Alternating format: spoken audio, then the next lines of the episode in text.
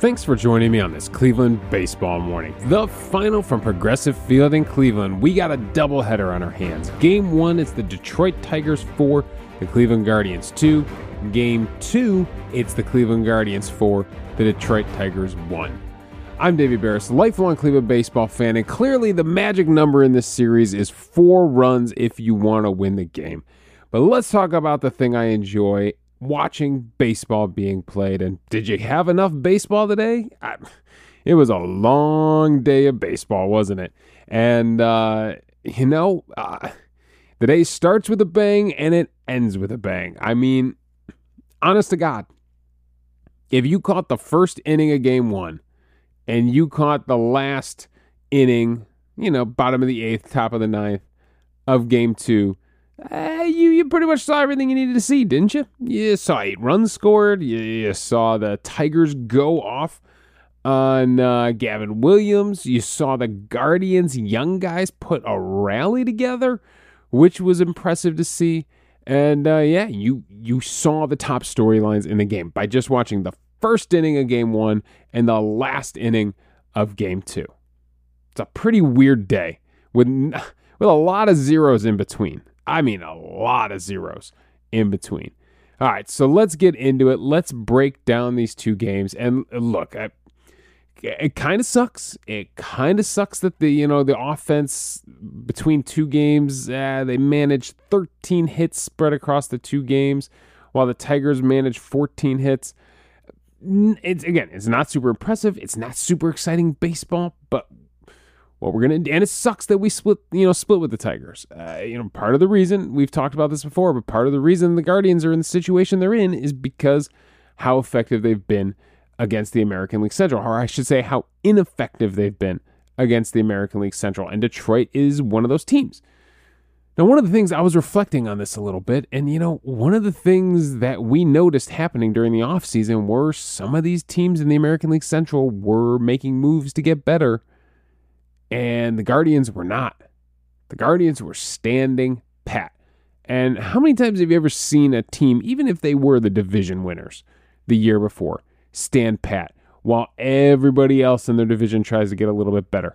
How many times does that work out well for the team that stood pat, right? Yeah, not very often. Not very often. Even the Cleveland teams in the 90s still tried to improve themselves, so made they made some crazy trades. They traded away Kenny Lofton and then had to go get him back. Uh, you know, they got Robbie Alomar to shore up the middle of the infield. Like they they made big moves and got some big players. Now they they also depleted their farm system, but that's a whole nother story because some of those trades, yeah, were a little ill-advised. I believe I remember a Ricardo Rincon trade in there. So I'm not saying that's what you have to do, but the uh, could be a reason why the Guardians this year in 2023 have struggled against the American League Central. Uh, now, clearly, the American League Central is having a down year as a whole, but I don't expect any team from the American League Central to compete for a World Series for an AL pennant. Do you? Probably looking at a division winner with a, fir- you know, getting bounced in the first round. That's that's kind of kind of the way it's looking this year. Uh, okay, so as you can see, you can pull a lot of negativity from these things. Gavin Williams, someone who's been pitching very well, getting shelled in the first inning. You can pull a lot of negativity from these things. I'm going to try to find the positive. But we we can't deny Gavin Williams absolutely got his butt kicked in the first inning of this game, giving up three runs. Uh, a, leadoff home run to Akil Baddoo on the second pitch of the game, 107.2 mile per hour exit velocity, 412 feet, 23 out of 30 ballparks. Uh, then a uh, he does get two groundouts, but gives up a double, a mashed double, but Spencer Torkelson hits high off that center field wall. Would have been home run in 20 out of 30 ballparks. Kerry Carpenter singles him in before Miguel Cabrera dumps a double down the left field line, which, let's be honest, okay, more negativity here. If it was Steven Kwan out there in left field, he's probably catching this ball and ending the inning. He's probably coming up with that catch. I, in fact, in fact, in fact, this this hit from Miguel Cabrera has an expected batting average of 0.80 because a lot of people would probably expect a Steven Kwan type left fielder to make this catch. Unfortunately, Oscar Gonzalez is getting the start in left field, and he doesn't have the range. He doesn't have the ability to dive for the ball. He's not a good. He's not a good outfielder. Uh, if he could hit for power, you would accept it in right field. We've accepted other right fielders that can mash. We would accept it in right field if he was hitting 30 home runs a season. But he's not. And so uh, Miguel Cabrera dumps one down the left field line, and they put three runs across. Now, with that being said, the positive is that he does settle down and looks very good uh, for the next four innings. Right? It does get into some trouble in the third, but a couple of strikeouts, uh, some big strikeouts there of uh, Torkelson, a Kerry Carpenter fielder's choice, and then a strikeout of Miguel Cabrera. It's good stuff. Shuts him down one, two, three in the fourth. Gets into a little bit more trouble. Akil Baddoo again. A leadoff double in the fifth inning, but a line out, a walk, and two groundouts, and he's able to get out of the fifth inning. So the final line on Gavin Williams is five innings pitched, six hits, three earned runs, two walks, four strikeouts, one home run given up on 90 pitches. Oh boy, this is troubling here. He is hard hit one, two, three, four, five, six, seven, eight, nine, ten times on 90 pitches. Oof, they they they were all over him, and I guarantee a lot of those were off that four seam fastball. In fact, how bad was that fastball? First, let's just talk about the location. It was pretty much in the middle of the plate. If we had to draw a heat map, uh, in fact, I might have that available. Yes, heat map. Uh, can I do it just by four seam fastball? I can. Uh, the heat map for Gavin Williams' four seam fastball is, oof, I'm telling you, dead center in the plate. I'm sorry, there's a little bit of a heat spot, uh, middle up, and then middle middle is bright red hot. The heat map doesn't lie. You were stuck in the middle of the plate, Gavin Williams, and that's where most of the hits come. In fact, of the six hits, uh, five of them are via the fastball. Uh, and it starts with Baddoo's home run, is uh, a four seam fastball. Uh, you know, he throws him a fastball middle away and then throws him one middle middle. And I mean, clearly, you just showed him that fastball at that eye level, and he was geared up for it. Hits at 107.2, like we said. Torkelson's double was a fastball. Uh, Kerry Carpenter's single in the first inning was a fastball. Miguel Cabrera's single in the first inning was only a 94.2 mile per hour inside fastball that he pulled, and uh, Rick Manning was shocked shocked in the booth. Uh, Vierling's single in the third inning was on a fastball. Uh, that was the middle up pitch. And then uh, the slider to Akil Baddoo, uh, it was a high slider up at the letters a little bit, and he on uh, breaking in on his hands, and uh, he pulls it into uh, into right field for that double. So the slider is the only one of the five of the six that wasn't a four seam fastball. So, uh, location, you know, we've talked before that the location problem for Gavin Williams was staying up and high to the arm side of the plate, right? Uh, to the left side of the plate from the catcher's view, where he couldn't get that fastball down into the strike zone. Now he's down in the strike zone, but he's stuck in the middle of the plate. A whole different problem for Gavin Williams, and uh, clearly something he's going to spend his bullpen sessions working on. Now, when we go to the player breakdown page here, uh, yeah, 17 swings on his four seam fastball, which he threw the most on the day, 36 times. 17 swings, only two whiffs. Seven called strikes, all right, but they put they only fouled off three and put 12 in play at an average exit velocity of 96.3. So they averaged a hard hit ball off that four seam fastball off the 12 they put in play. Whew. That is uh, that is not a good number. Uh, it's a 12% whiff rate, 25% CSW on that pitch. Now, everything else, the slider, the curveball, the changeup, all have 50% whiff rates or above. The slider had a 56% whiff rate, 48% CSW total on that pitch. Now, that was a good pitch. They only put four in play on 16 swings, had an average exit velocity of 79.8. So, good job. Okay, here's where my positive is it was a good adjustment from Gavin Williams. You know, if he goes one more inning, they would consider that a quality start, right? We're they're always looking for six innings pitched, three runs or less to qualify as a quality start. He only goes five innings pitched, but three runs or less, he does get into some you know some stuff in the first inning, but he is able to hold it down from there and clearly makes an adjustment using that slider more. Uh, so that is something uh, that we can at least take away positive from Gavin Williams that he was able to make an adjustment on the mount. If this offense could have gotten anything going against Tarik Skubal, then uh, then that actually, you know, we probably wouldn't be as frustrated and it wouldn't be as much of a negative. But Skubal was very, very good. Uh, it's 35% whiff rate total. His best pitch was the changeup against us. It had a 47% whiff rate. Uh, that changeup did. Uh, 44% CSW total on that pitch. It's a 38% CSW total for Tarik Skubal on the day. So getting the whiffs, getting the called strikes. Uh, he was very effective against us. His final line on the day is six innings pitched, only three hits, one earned run, one walk, seven strikeouts on 88 pitches. He is only hard hit one, two, three, four, five, six, seven times. So a much better performance on the other side from Skubal. Uh, they do get to him in the first inning. They get a little something going in the first inning, um, but that's it. That that's uh you know they score again in the ninth when it's already a four to uh, one game and they needed a little bit more. But uh, Jose Ramirez double and then an Oscar Gonzalez single at 109.3 miles per hour. By the way, Oscar Gonzalez had the hardest hit ball in both games. In both games. This one goes for a hit. The other one was a line out in game two. But just letting you know, yeah, he did barrel some up uh, which is, uh, it's good to know, good to keep in the back of your mind that Gonzalez was making some really hard contact. Um, so yeah, so uh, the Guardians offense.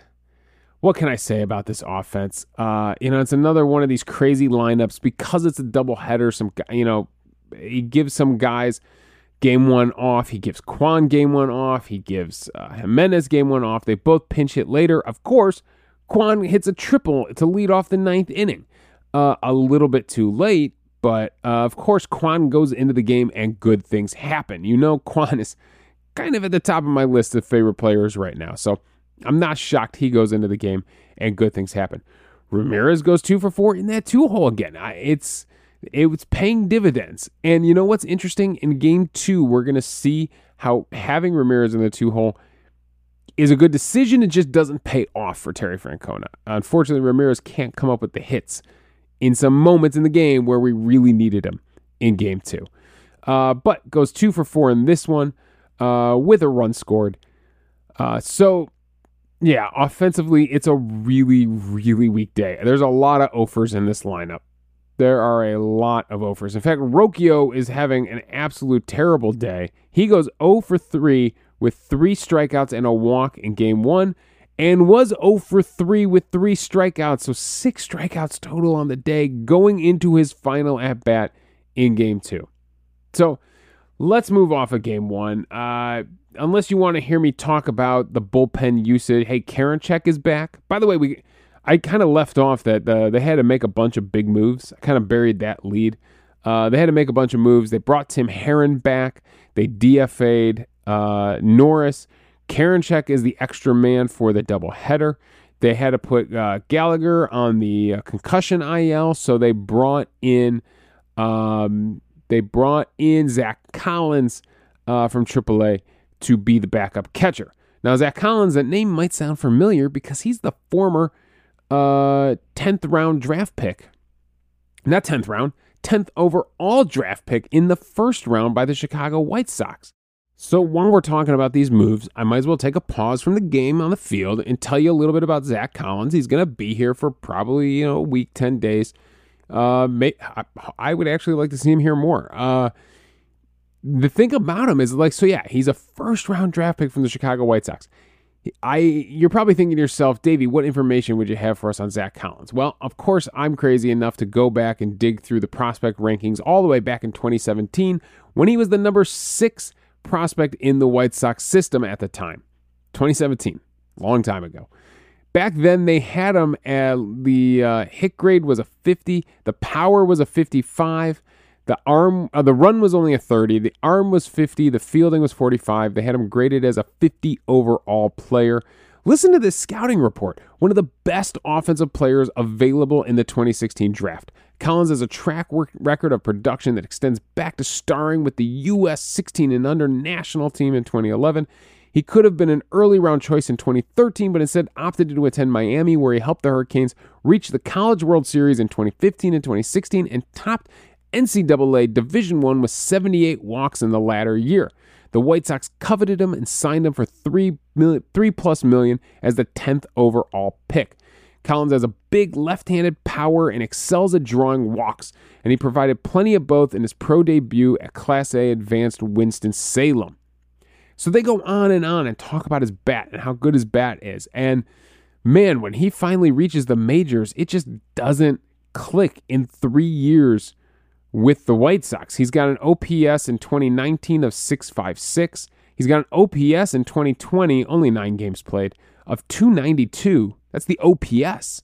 And he's got an OPS in 2021 of 668. And it just wasn't good enough, and the White Sox cut him loose. He bounces around with Toronto and Pittsburgh last year before I finally coming here on a minor league deal and going down and playing in AAA here.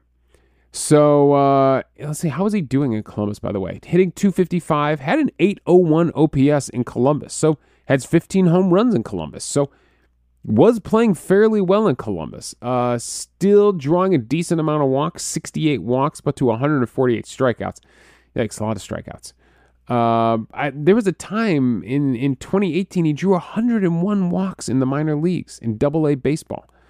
Um, so this guy can draw walks. And it's no surprise that in this game, his first start for the Guardian, Guardians, he goes one for one and he draws two walks. I was not shocked when I saw that happen because I read the scouting report before the game.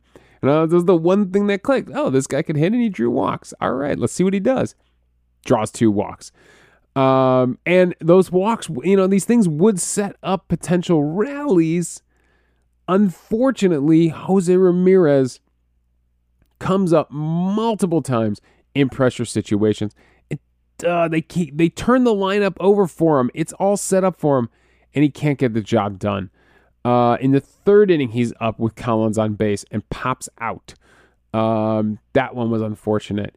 Comes up again, and he's got Collins and Kwan on with uh, one out walks to set something up, and he pops out again in the fifth inning.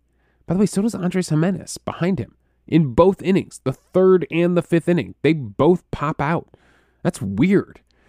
Comes up again in the seventh inning. This time it's two out walk to Collins, a two out walk for Kwan, and he hits into a force out, uh, grounds out uh, to third base, chops one to third base uh, to end the threat there in the seventh inning. So we talked about moving Ramirez into the two hole. It gets him into these situations with runners on base quicker.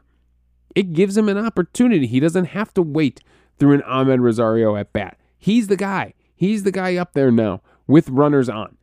Uh, game one, he goes two for four. This game, some pretty rough at bats. They got him batting from the right side of the plate. We all know that's kind of his weaker side of the plate, right? He's a much better left handed hitter. It's yeah, over the last few years, let's be honest. And uh, unfortunately, Ramirez doesn't come up with a hit in any of these situations where he had a chance here. So, um, th- luckily, luckily in game two, sticking with the positives here in game two, the young guys are able to put together a rally. And it happens in the eighth inning. The Detroit Tigers bullpen finally catches up with them. They just they don't have the arms out there uh, to really compete at a high level uh, this season. I'm sure that bullpen, I'm sure there's Tigers podcasters out there right now lamenting that bullpen uh, and how it's killed them all season. But uh, the eighth inning, they are in there facing uh, Cisnero, uh, Jose Cisnero. Oh, and Vasquez. Uh, it starts with Andrew Vasquez, um, and then Cisnero has to come in after him. And it starts with a Andres Gimenez walk. Now, the, the key maybe to this whole inning here is Oscar Gonzalez hitting into a force out, but beating out the back end of the double play. And it was close. It was bang bang, but Gonzalez beats it out. And that hustle would prove to be huge because it sets up this rally. Cole Calhoun with a walk moves him up to second, and then Brayan Rocchio finally gets his revenge after six strikeouts on the day. Rocchio lining a single uh, into uh, center field. It doesn't hit hard, but man, he hits it in the right spot. They were pounding him. Cisnero, the righty, is just throwing at his knees. Fastball off the plate inside. A changeup down there that he swings through. Another changeup that he fouls off at the knees, inside at the knees. And then he changed change speed, comes at him with a fastball, and Rocchio jumps on it, pokes it back up the middle, only hits it at 80.5, but drops it into center field. And uh, Gonzalez scores and ties the game. Uh, Calhoun moves up to second. That brings up Will Brennan. And give credit to Will Brennan. I, I think we can all agree that Brennan seems like he's been struggling lately. And uh, might be hitting, you know, a rookie wall or something like that, you know. But uh, lately, it's been a bit of a struggle at the plate. Yeah, his last 30 games, he's hit 217. His last 15 games, it's 232. In his last seven games, he's hit 231. So that hasn't been great, let's say. Uh, so he actually starts in this count up 3 and 0. Uh, Cisnero misses three times with a cutter, change, and cutter, then a four seam fastball for a called strike.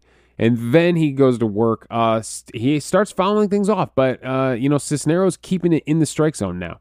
Fouls off an inside cutter, fouls off a slider at the knees, fouls off a four seam fastball right down the middle, and then finally slows it down and gets him a slider. Tries a slider middle in and uh, Brennan is able to rocket that thing into center field over the center fielder's head, 102 miles per hour. It scores Calhoun. Rocchio comes around to score, and suddenly the Guardians have broken things open. And then why not? Let's add on to it. Gabriel Arias, right on right. We told you he's a much better. We told you. I told you he's a much better hitter. Right on right takes a slider that he fouls off down the middle of the plate, and then Cisnero tries to come in, middle in with a sinker, a 95.6 mile per hour sinker, and he fires this thing into right field, stays back on it, goes inside out on an inside pitch. It's an impressive swing. Shoots it there at 102.6 miles per hour down into right field, and Brennan comes in to score. So a huge at bat from Arias. He would get thrown out stealing. It was an awkward slide. It didn't look like the best jump uh, before Bo Naylor would finally ground out to end things. But look at those young guys Rocchio, Brennan, Gabriel Arias, all coming up with huge, huge hits when the Guardians needed it the most. And you know what my positive is on this day when we split with the uh, Tigers? at least those young guys, at least Rocchio and Brennan and Arias got to experience a little bit of the progressive field magic, right? A little bit of the thing that's made that ballpark so special. All those walk-off wins, all those late inning rallies, all those late inning comebacks, they got to experience one. They got to be the stars of one. So that's my positive. That's what I'm taking away on a day when, yeah, we the offense was pretty pretty lame the offense was pretty lame. Let's be honest. Uh, to go that many innings uh, before they finally unload on an actual rally uh, was a long wait. It was kind of worth it, uh, kind of not. I, I understand those of you that are very frustrated with this day. All right, on the other side of things for game two, Xzavion Curry pitched very well. Six innings pitched, five hits, one earned run, two walks, six strikeouts on 81 pitches. He's only hard hit four times. Before this before this day started, if I told you that Gavin Williams and Xzavion Curry were pitching both parts of a doubleheader, who would you have put money on to have the better day? You know you all would have laid money on Gavin Williams. And Curry comes out here and looks really good. And what pitch was working for him? It was the slider. Now, the fastball was decent, uh, actually, but the slider was very good. Had a 35% whiff rate on that slider, uh, 38% CSW total on that pitch. Um, the average exit velocity off both his pitches, uh, 89.3 off the four seam fastball, 82.8 off that slider. Tanya, it was very, very good pitch for him on the day. Uh, let's jump back to the illustrator, see where he was locating things. Uh, he was hitting that. The difference is he was hitting that outside edge. He was hitting the edge to the glove side of the plate um, with the slider, with the fastball. Yeah, sure, there's plenty of things in the middle of the plate. Every pitcher's going to have things in the middle of the plate. Um, but he was making it across and actually hitting uh, that outside edge of the plate. And uh, just out of curiosity, let's see where those uh, what pitches those six strikeouts were. Uh, four of them come via the slider, and uh, no surprise, they are towards the outside edge of the plate. Uh, he gets a Akil Baddoo swinging in the third. He gets Torkelson swinging in the fourth. Those are both high and on the outside edge sliders. Uh, and then two sliders below the knees. McKinstry goes down below the knees. And then Carpenter goes to one in the dirt and chases one in the dirt. And then two four seam fastballs he gets strikeouts on. Riley Greene foul tips one in the first inning on a 3 2 count. And he challenges him inside uh, and gets him to uh, foul tip it into the glove. But he hits the ins- that, that inside edge to Riley Greene, the left handed batter. And then he gets Akil Baddoo, another lefty, with a fastball away on a 2 2 count in the first inning. This one also paints the outside edge for the lefty Akil Baddoo. So, again, he's able to hit the edges. He's able to hit the edges, and he has a much more effective day than Gavin Williams. Man, location, it's very important for these major league pitchers. It's the big difference, right? Your stuff can be a great in the minor leagues, but if you can't locate it in the majors, you're going to have some rough days. And uh, you're going to have rough first innings like Gavin Williams had. So, Curry, nice job on the day. Uh, and then the bullpen picks him up and covers it. Sandlin, Hentges comes in, De Los Santos, and then Emmanuel Clase gets the save, shuts things down in the ninth inning. Now, the one thing we have to talk about is the fourth inning. And the fourth inning I really pissed off our, our most fabulous emailer, Marlon in Birmingham. Uh, he said that, what did he say about this? Uh, he had a line in here about uh, about Oscar Gonzalez. Oh, I haven't seen a Cleveland player botch a play as badly as Oscar Gonzalez since Ryan Raburn's debacle in Kansas City in 2014, which gave Kluber an undeserved loss. honestly, I do not remember the play Marlon is talking about. Uh, Marlon always has a better memory than I do. But are you calling this a botch? I'm going to disagree with you here, Marlon. I'm going to push back. We literally saw on the play before something was going on with either the sunset or the lights coming on. Something about that time of day was blinding to those outfielders. We saw it uh, the series before, right? Where the sun was in the eyes of the left fielder because they started that game at 640 in Cincinnati, and the left fielder was completely blind, and Ramirez ends up with a double something was going on out there. The fact that Brennan two plays in a row, so in the fourth inning, two plays in a row. It was a, it was a rough fourth inning uh, for the Guardians. They're they're lucky they only gave up one run there, but uh, in the fourth inning, after a Riley Greene single, Torkelson strikes out. Kerry Carpenter hits one up there that uh, Brennan completely loses. It's a 49 degree launch angle, 263 feet out to center field. And uh, Oscar Gonzalez has to run all the way over from right and save him and make the catch. So then the next batter, Andy Ibanez, also hits one at a 49 degree launch angle, hits one at 266 feet. This one's a little bit more towards right field. And now Brennan and Oscar Gonzalez lose it. I mean, absolutely lose it. He looked like he was going to back up Gimenez coming out from second base, not like he was going to make a catch. Neither of them see the ball. I don't know how you could blame Oscar Gonzalez for this. Something wacky was going on out there in center field with the lights, with losing the ball, uh, sunset. I don't know what it was. We didn't get a good shot of the sky to really see what they were dealing with. Uh, I, I remember Manning saying something about, oh, it's a tricky time of day to be out there. It was like probably what seven forty five, eight o'clock. Nah, probably after that, probably around eight o'clock. They're out there all the time around eight o'clock. So I don't know what was, I've never seen that before. Never seen that before. So something was going on out there in center field.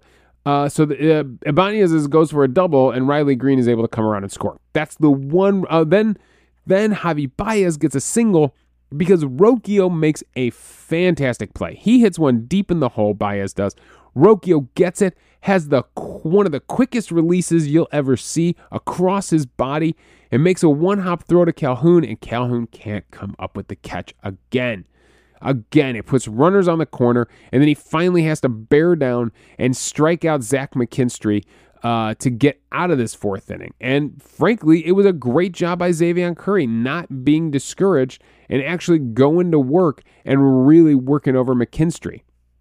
Starts the lefty off with a four seam fastball away that he fouls off, drops a curveball on the outside edge for a called strike, comes back inside with a four seam fastball that he lays off before dropping a slider down below the knees and getting him to swing over it for strike three. So he knew he had to get out of it, and he's able to get the job done. Xzavion Curry is. So I, am not blaming Oscar Gonzalez. I'm sorry, Marlon. I'm not doing it. I'm calling it a freak play. It had to have been. It had to have been.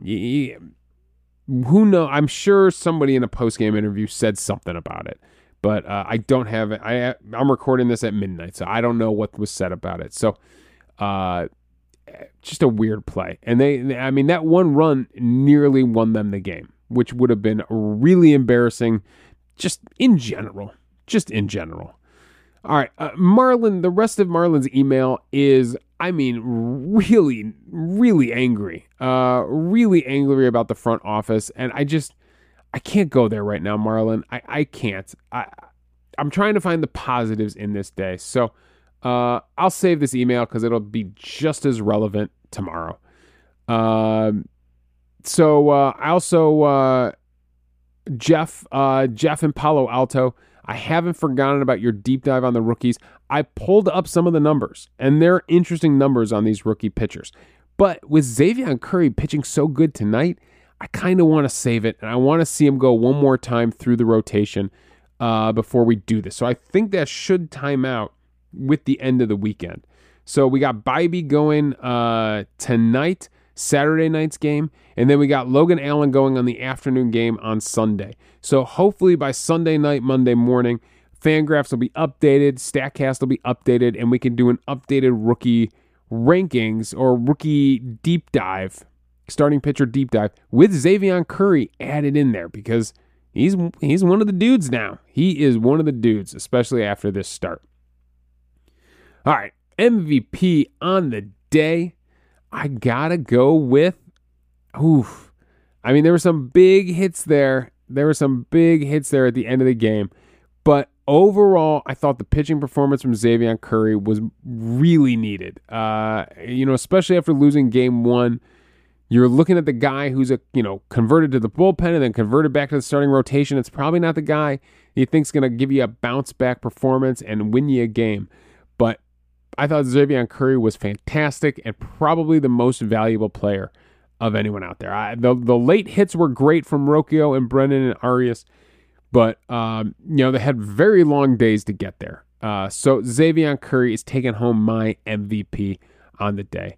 All right, that is all my thoughts. Thanks for joining me on this Cleveland baseball morning. You know these double headers. There's I I left some things out. There's always going to be things left out on double headers. It's just so much baseball to cover in one podcast. You get uh, the final again. It's the split. The Tigers take game one four to two. The Guards take game two four to one. We will see if anybody for the rest of the weekend can score more than four runs. You can follow me on Twitter at Davey Berris. You can email the show at clevelandbaseballmornings at gmail.com.